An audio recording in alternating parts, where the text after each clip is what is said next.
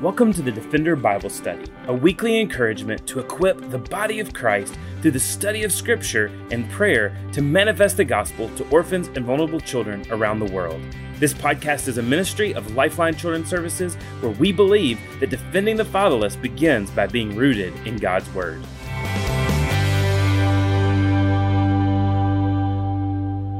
It's Monday, June 14th, 2021, and I'm coming to you from Birmingham, Alabama. Well, today we are continuing our study on Second Thessalonians, and we are looking at Paul's uh, treatise to this church about eternity and the urgency of eternity. And so as we continue our study of Second Thessalonians, as we saw a couple of weeks ago, this letter is a stark reminder of the second coming of Christ. This, this book is a book of encouragement and hope to believers that our Lord Jesus Christ will come back to once and for all redeem and reconcile this sinful world. This book, though, is also a startling reminder for those that are lost. The second coming will come like a thief in the night, and it will lead to judgment and torment.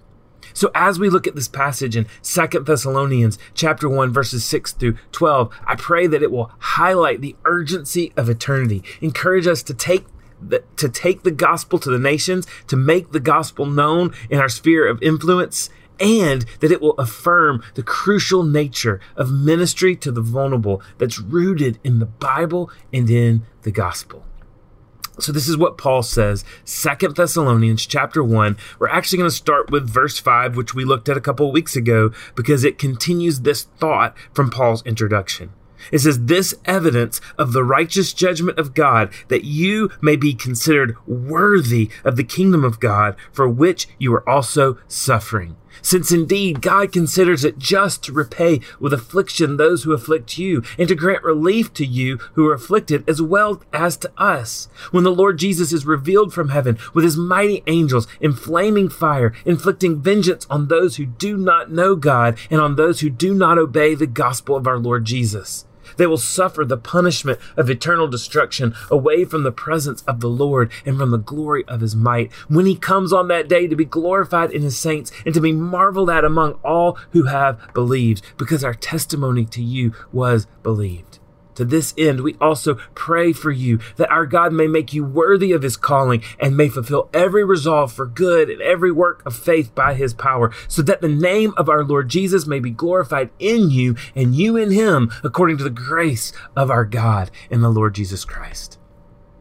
As we see from this text, our eternal destiny hinges on our response to Jesus. Eternity is forever, millions and millions and billions and billions of years without end. And that eternal destiny hinges on our response to the gospel of the Lord Jesus Christ. Knowing this truth, we agonize over trivial decisions: where to go for dinner, where to where to buy, and what to buy uh, for our clothing or for our entertainment, where to go on vacation, However, many times we miss the crucial nature of a decision for Christ, which will change a person's eternity. There is nothing more important than this. And this, beloved, is why as a ministry, we cannot compromise on biblical truth. We are looking at children's eternity. We are looking at men and women's eternity, not just what will happen to them this week or this month or this year. Getting a child out of a dangerous situation is absolutely crucial. Giving permanence to a child in foster care or living in an orphanage is paramount. However, if we don't also show the gospel and preach the gospel and disciple these children in the gospel, then we have missed a vital aspect of this child's eternity. The Bible is clear that those who deny Christ will inherit hell. And the Bible is clear that, that hell is a dreadful reality for those who turn from Jesus. The truth about hell is not popular nor politically correct, especially in today's culture. But according to God's word, it is absolute truth. Our passage states in verses 8 through 11 that those who do not know God and on those who do not obey the gospel of our Lord Jesus will suffer the punishment of eternal destruction away from the presence of the Lord and from the glory of his might. Some people today like to say that we should only validate the scriptures that reference what Jesus taught and to ignore Paul's letters, saying that Paul distorted or twisted Jesus' teaching. Some people say we shouldn't look to the Old Testament because it's old and it, it doesn't apply to today. And so they want to think that we can just follow Jesus because he was a good man. He was a, a, prophet. He was a, he was a decent, kind man. And that is all true. He was the perfect man, the only perfect man. However, if you don't like hell or you don't like the reality of hell, you probably shouldn't listen to what Jesus taught because you will find that Jesus taught a lot about hell. And this should be frightening to those who just want to follow the sayings in the life of Jesus. Jesus said in Matthew 10 28, Be afraid of the one, the Lord God, who can destroy both soul and body in hell. Mark 9 43, if your hand causes you to sin, cut it off. It's better that you enter life maimed than with two hands to go into hell where the fire never goes out. And if your foot causes you to sin, cut it off. It is better for you to enter life crippled than to have two feet and be thrown into hell. And if your eyes cause you to sin, pluck it out. For it is better for you to enter the kingdom of God with one eye than to have two eyes and be thrown into hell where their worm does not die and the fire is not quenched. J.I. Packer said this all the language that strikes terror into our hearts, weeping and gnashing of teeth, outer darkness, the worm, the fire, Gehenna, the great gulf fixed is all directly taken from our Lord's teaching. It is from Jesus Christ that we learn the doctrine of eternal punishment. Tim Keller comments on the same thing. He says, If Jesus, the Lord of love and the author of grace, spoke about hell more often and in a more vivid, blood curdling manner than anyone else, it must be a crucial truth. And beloved, it is a crucial truth that flows directly from all that we see in the gospel. If you reject Christ, then you will spend eternity in hell amidst the description of fire and darkness and destruction that we see of hell in the Bible, many ask if this is to be intended or taken literally or symbolically. It should be suffice to say that even if these are symbols, it's still not good news. Because the purpose of symbols is to represent something that can't be described in mere words. You see, beloved, God is holy, and we have rebelled against him. And as a result, we are separated from God. And so when you picture hell, don't just picture a scene of fire. Picture hell as a natural outcome of our rebellion against a holy God and the separation from that holy God that our sin deserves. Tim Keller writes in his book, The Reason for God, on how many people challenge how a loving God can send people to hell. Keller says this He says, Modern people inevitably think that hell works like this God gives us time but if we haven't made the right choices by the end of our lives, He casts our souls into hell for all eternity. As the poor soul falls through space, they cry out for mercy, but God says, eh, too late. You had your chance. Now you will suffer. This caricature, caricature misunderstands the very nature of evil. The biblical picture is that sin separates us from the presence of God, which is the source of all joy and indeed all love, wisdom, or good things of any sort. Since we were originally created for God's immediate presence, only before His face will we thrive, flourish, and achieve our highest potential. If we were to lose His presence totally, that would be hell. The loss of our capability for giving or receiving love or joy. And so, beloved, we need to remember hell is what all humanity deserves. Our sin is against a holy God. And we, we must remember that it is by God's love and grace that we even have a way outside of hell. We deserve hell. It's because of His mercy that we do not get what we deserve. So, three things we learn about the doctrine of hell from this passage. First, hell is a place of continual rebellion against God. Verse 8 says, On those who do not obey the gospel of our Lord Jesus Christ. Paul says in Romans 1 24 through 25, Therefore God gave them up to the lust of their hearts to impurity, to the dishonoring of their bodies among themselves, because they exchanged the truth about God for a lie and worshiped and served the creature rather than the Creator, who is blessed forever. Amen. You see, hell is just God giving people over to what they desire. They do not obey the gospel of our Lord Jesus Christ, verse 8 of Second Thessalonians chapter 1. Therefore, hell is a place of continual rebellion against God. We get forever the horrible freedom that we have demanded and are therefore self enslaved away from the all satisfying presence of God. Hell is a place of continual rebellion. It's not that man who has rebelled against God will go into hell and stop rebelling against God. They will continue to rebel against God. It is only by God's grace, it is only by God's sanctification and his sanctifying power in us that we can begin not to rebel. C.S. Lewis says there are only two kinds of people those who say, Thy will be done to God, and those to whom God says in the end, My will be done. All that are in hell choose it. Without that self choice, it wouldn't be hell. Hell is a place of continual rebellion against God. That's why there's no good in hell, because man is given over to his freely chosen identity apart from God. The very scary, the scariest, the most frightening thing is when God gives man over to what he has asked for, and that is hell, a place of continual rebellion against God. But the second thing we see about the doctrine of hell from this passage is that hell is a place of final separation. The Bible teaches us that hell is the finalization, the culmination of that separation. The Bible teaches that even though we live in a sinful, fallen world, there's much common grace from God all around us. Jesus teaches that the sun rises on the evil and the good. God sends rain on both the just and the unjust. God blesses the sinful world with his goodness on a moment by moment basis. Yet for those who turn aside from him and die in separation from him, all such blessings are removed. This is what 2 Thessalonians 1 9 means when it says they will suffer the punishment of eternal destruction away from the presence of the Lord and from the glory of his might. A.W. Pink said this about hell forever separated from the fount of all goodness, never to enjoy the light of God's countenance, never to bask in the sunshine of his presence. This, this is the most awful of all.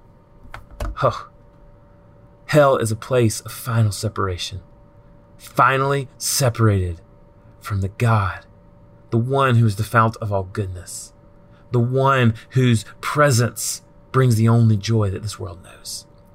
But the third thing we learn about the doctrine of hell is that hell is a place of eternal duration. One sin against an infinite holy God is worthy of infinitely eternal justice and condemnation. And this is the testimony of all scripture regarding hell. Verse 9 of 2 Thessalonians 1 says, They will suffer the punishment of eternal, eternal destruction, forever destruction. This is not a light, momentary burden. This is a final judgment, an eternal duration. And we see this eternal nature elsewhere in God's word. Jesus says in Mark 9 43 through 48 that hell is a place where the worm doesn't die and the fire is never quenched. Jesus in the parable of the, the sheep and the goats in Matthew chapter 25 says that hell, uh, about this, about hell's eternal nature, that, that, that the Lord will say to those on his left, Depart from me, you cursed, into the eternal fire, eternal fire, prepared for the devil and his angels. And these will go away into eternal punishment. Revelation 14:11 says of those in hell that the smoke of their torment rises forever and ever and there is no rest day and night. A Puritan pastor of the 1600s, Thomas Watson, said, Thus it is in hell. They would die, but they cannot. The wicked shall be always dying, but never dead. The smoke of the furnace ascends forever and ever. Oh, who can endure thus to ever be upon the rack? This word ever breaks the heart. The world and even some Christians think of hell and begin to question how a loving God could send people to hell forever. We think, surely that's not just? Punishment forever? Is that right? Is that just? We begin to point the finger at God. We begin to whitewash hell outside of the scriptures. We begin to even write books like Rob Bell about love wins, thinking that no man will ever really go to hell and that you will always have an, an extra opportunity. But that's not what scripture teaches the poor man and Lazarus, the rich man and Lazarus. The rich man dies to go back to tell of his brothers and sisters to avoid hell. There is no turning back. And because of this doctrine, we point our finger at God, but we forget who He is and we forget who we are. A.W. Pink said, Who are we to pass judgment on the justice of the decision of the All Wise? Who are we to say what is consistent or inconsistent with God's righteousness? Sin has so enfeebled our power of righteous judgment, so darkened our understanding, so dulled our conscience, so perverted our wills, so corrupted our hearts that we are quite incompetent to decide. We are ourselves so infected and affected by sin that we are altogether incapable of estimating its due merits. The truth of the gospel is that we all deserve hell, the wrath of God, and separation from God's goodness. However, God was so loving that he gave a way of escape when he sent Jesus to become sin for us and to give us Christ's righteousness. 2 Corinthians 5:21 For our sake he made him to be sin who knew no sin that in him we might become the righteousness of God. Beloved life is too short and the days are fleeting too quickly for us to ignore the imperative of the Bible to preach the good news to those who are perishing. 2 Corinthians chapter 2 verses 15 through 17 for we are the aroma of Christ to God among those who are being saved and among those who are perishing. To one, a fragrance from death to death, and to the other, a fragrance from life to life. Who is sufficient for these things? For we are not, like so many, peddlers of God's word, but as men of sincerity, as commissioned by God, in the sight of God, we speak in Christ. O beloved, from this passage, may we see the urgency of eternity. May we be encouraged to make the gospel known to those who do not believe, and may we affirm the crucial nature of ministry to the vulnerable, rooted in the Bible and the gospel. We cannot compromise the word of God and the gospel. They are all that truly matter. But Paul also gives a glimpse of the beautiful reality of heaven for the Christ follower in these passages as well. Verse 7 says, that Jesus came to grant relief to you who are afflicted, as well as to us when the Lord Jesus is revealed from heaven with his mighty angels. Verse 10 says, When he comes on that day to be glorified in his saints and to be marveled at among all who believed, because our testimony to you was believed. You see, heaven is a glorious reality for those who trust in Jesus. Hell is a dreadful, eternal reality for all who turn from Jesus Oh, but praise God, that's not the end of the story. Because of the gospel, heaven is a glorious reality for all of those who trust in Christ. Paul says in Philippians 3:20, our citizenship is in heaven, and from it we await a savior, the Lord Jesus Christ. Three things we learn about the doctrine of heaven from this passage in Second Thessalonians. First, heaven is a place of full reconciliation. We will be fully reconciled to God for eternity. In our passage in verse 7, we see that Paul says that Christ will be revealed. For the Christ follower, this is ultimate reconciliation. When we will see our Savior face to face, where Christ will be revealed once and for all, the longing expectation of our faith will be realized and we will be reconciled with Christ and with our Father and our Creator. Revelation 21 3 pictures heaven saying, The dwelling place of God is with man. He will dwell with them, and they will dwell with him. Revelation 2020 gives this imagery in many different ways one of a bride joined together with her husband, children united with their father, heirs of a king enjoying their inheritance with him, and participants in the banquet of all banquets. Heaven is a place full of the reconciliation because Christ is there to reconcile us. The ministry of reconciliation was given to Christ, and he reconciles us once and for all. But the second thing we learn about heaven is that heaven is a place of complete restoration. Paul says in 2 Thessalonians chapter 10 chapter 1 verse 10 when he comes on that day to be glorified in his saints Christ is glorified in us this is final glorification when spiritually we will be completely free from sin. The Bible says that we will be literally will be robed with righteousness, no longer touched by even temptation. Heaven is a place where spiritually we will be utterly free to obey. Heaven is a place where sin will literally be unthinkable to us and ultimately be undesirable to us. we will be spiritually and physically restored. The lame will walk. Those with pain will have no more pain. Those who who who have, have had physical sickness or, or, or, mental sickness will be completely restored. The Bible pictures heaven as a new earth, a restored earth where we will eat and drink and work and play and explore and discover an entirely new creation. Randy Alcorn says in his book Heaven, one of the greatest things about heaven is it will no longer have to battle our desires. They'll always be pure, attending to their proper objects. We'll enjoy food without gluttony and eating disorders. We'll express admiration and affection without lust, fornication, or betrayal. Those simply won't exist. Heaven is a place of complete restoration.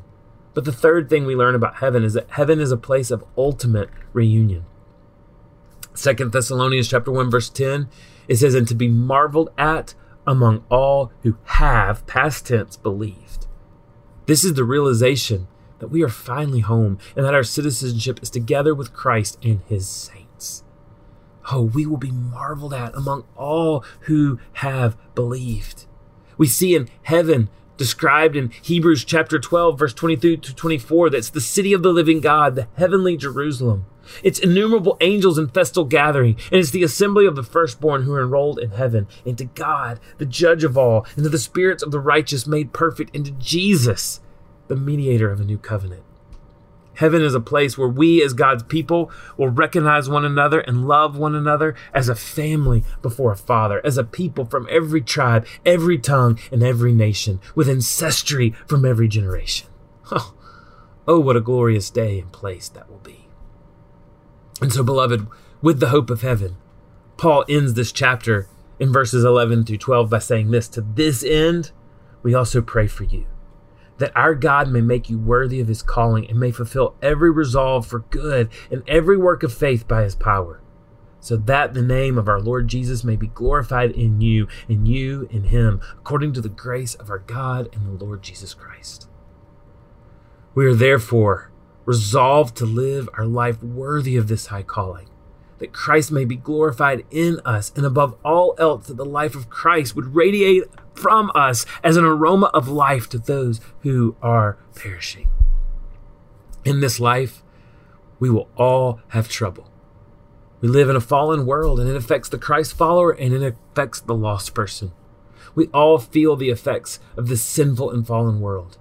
The difference is that as a child of God, we have the truth of God's word, the power of the gospel, and the presence of our Father who helps us persevere hardship with all joy.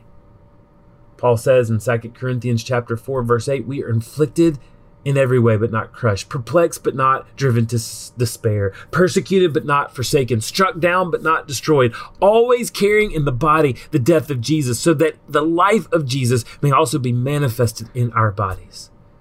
For we who live are always being given to death for Jesus' sake, so that the life of Jesus also may be manifested in our mortal flesh. So, in closing, let us never overlook or miss the urgency of hell and the command to make the gospel known to those who are perishing. So, four closing reminders and exhortations. Number one, let's minimize the temptation to dwell on temporal things. We are so infatuated with the things that are temporary and fleeting. Our conversations are all about this world. We spend most of our time talking about things that don't matter entertainment, food, and sports. Our adversary is blinding our minds in this culture to what really matters forever. It's not wrong to enjoy entertainment or food or sports. But let's talk less about temporal things. And number two, the second exhortation, let's maximize talking about inter- eternal things. Our conversations need to be seasoned much more with what matters. We need to go beyond the surface and get to matters of the heart. How can we take everyday conversations about things in this world and point to the eternal realities beyond this world? With the vulnerable and those that we serve, what will make a lasting difference is not a new technique or therapy, but that we introduce them to the gospel of Christ Jesus. Let's commit to investing daily the gospel in our lives, in the lives of the vulnerable, that we may serve as those around us. and that we also make the gospel known to those in our spheres of influence. But the third closing reminder and exhortation is we need to talk about hell. We must speak of God's character with humble confidence, not apologizing or being ashamed, but by loving our neighbor enough to tell them the truth. We need to speak about God's judgment with healthy fear, love, and compassion. It was said of the pastor D.L. Moody that he never spoke of hell without tears in his voice. And as we talk about hell, we must speak about God's wrath with love and compassion. We are sinners saved by grace. We deserve the wrath of God. So as we speak of God's wrath, we talk as those who truly understand. And lastly, we need to talk about heaven. We must let others know that this fallen world is not our hope.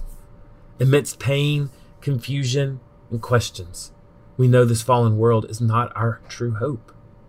This world will constantly disappoint, but we serve a God who will neither leave us nor forsake us, which reminds us as well that we must live knowing that this world is also not our true home. We anticipate being with our Father. We are sojourners, strangers, pilgrims, and aliens in this world because we are living for our true home, which is to come. And so, with this truth, we can truly say, as Paul did, in Philippians 1:21, for me to live is Christ and to die is great gain. So beloved, there is an urgency in eternity. Let us be committed to the word of God and the gospel. And may we never forfeit the treasure of the gospel by compromising to the temporal ways of the world. We must always live to the eternal standards of our God without compromise. Thanks for joining us for the Defender Bible Study. This week, we are praying for the country of Poland. We're praying for all of the families who have adopted before and all of those who the Lord would continue to prick their hearts to adopt. We're also praying for the ministry and the adoption centers in Poland that are in charge of both domestic and international adoption in Poland. And we're praying that they would understand the need for international adoption. We're praying that they would be more open to people to adopt. There are so many kids are languishing in Poland. We pray for a change in the ministry and adoption center. We also pray for the children. Pray for these children that are, are waiting. Pray that domestic adoption would be happen. But we also pray that there would be found a way for some of these older, larger sibling groups and children with severe special needs to find forever families. we also thank God and praise God for our team that we have that's working so tirelessly in Poland. Let's pray. Father God, we thank you so much for the opportunity to come before your throne and to lift up the country of Poland. We pray specifically for families that are finishing up their home studies and families that are waiting for final permission to travel and to adopt. We also pray that you would bring more families that are called to adopt from Poland. We pray that you would especially guide more Polish families living in the U.S. and abroad to adopt from Poland. We pray that you would also just just have domestic families open up their hearts and their minds to adoption within their own country. We pray for the ministry in Poland. In 2016, so many changes were made to make it so much more difficult for adoption, both domestic and international. We pray that the adoption ministry there in Poland would be more open and allow more people to adopt like they have in the past. We pray for clear communication responses from the ministry. We pray for local courts and judges who have power in adoption decisions, especially in certain regions. We pray that they will see the value of adoption and children having forever families. We pray for continued favor with Lifeline, with the different adoption centers throughout Poland, that we'd work together with them, especially the Catholic Adoption Center to find forever families for waiting children. And we pray for those waiting children. We pray that they will be united with forever families. We pray for, especially for those that are older or for those larger sibling groups or those children who have severe medical special needs. We pray that they would find a family either domestically or internationally. And we pray that you would make a way for them to come to hear the gospel of Christ Jesus. We thank you for our team as they continue to work in Poland, for Sasha and for Jana and Jackie and Brianna and Sarah Ann and Timmy Ann and Toria and Carla as they continue to work in Poland despite the difficulties over the last few years. We pray that the Lord would open up doors for unadopted opportunities in Poland, that we'd be able to care for these children who are aging out. We pray for Sasha, who's on the ground in Poland. We pray that he would continue to build healthy relationships with the government and that he would be able to advocate for children in so many different ways. And Lord, we also pray for the church in Poland that you would equip the church, that you would use the church as your bride to make the gospel known to the vulnerable in Poland and throughout the country. Oh Lord, would your gospel be made known in Poland? And would your gospel be made known to the ends of the earth? It's in your great name that we pray, in the name of Jesus. Amen.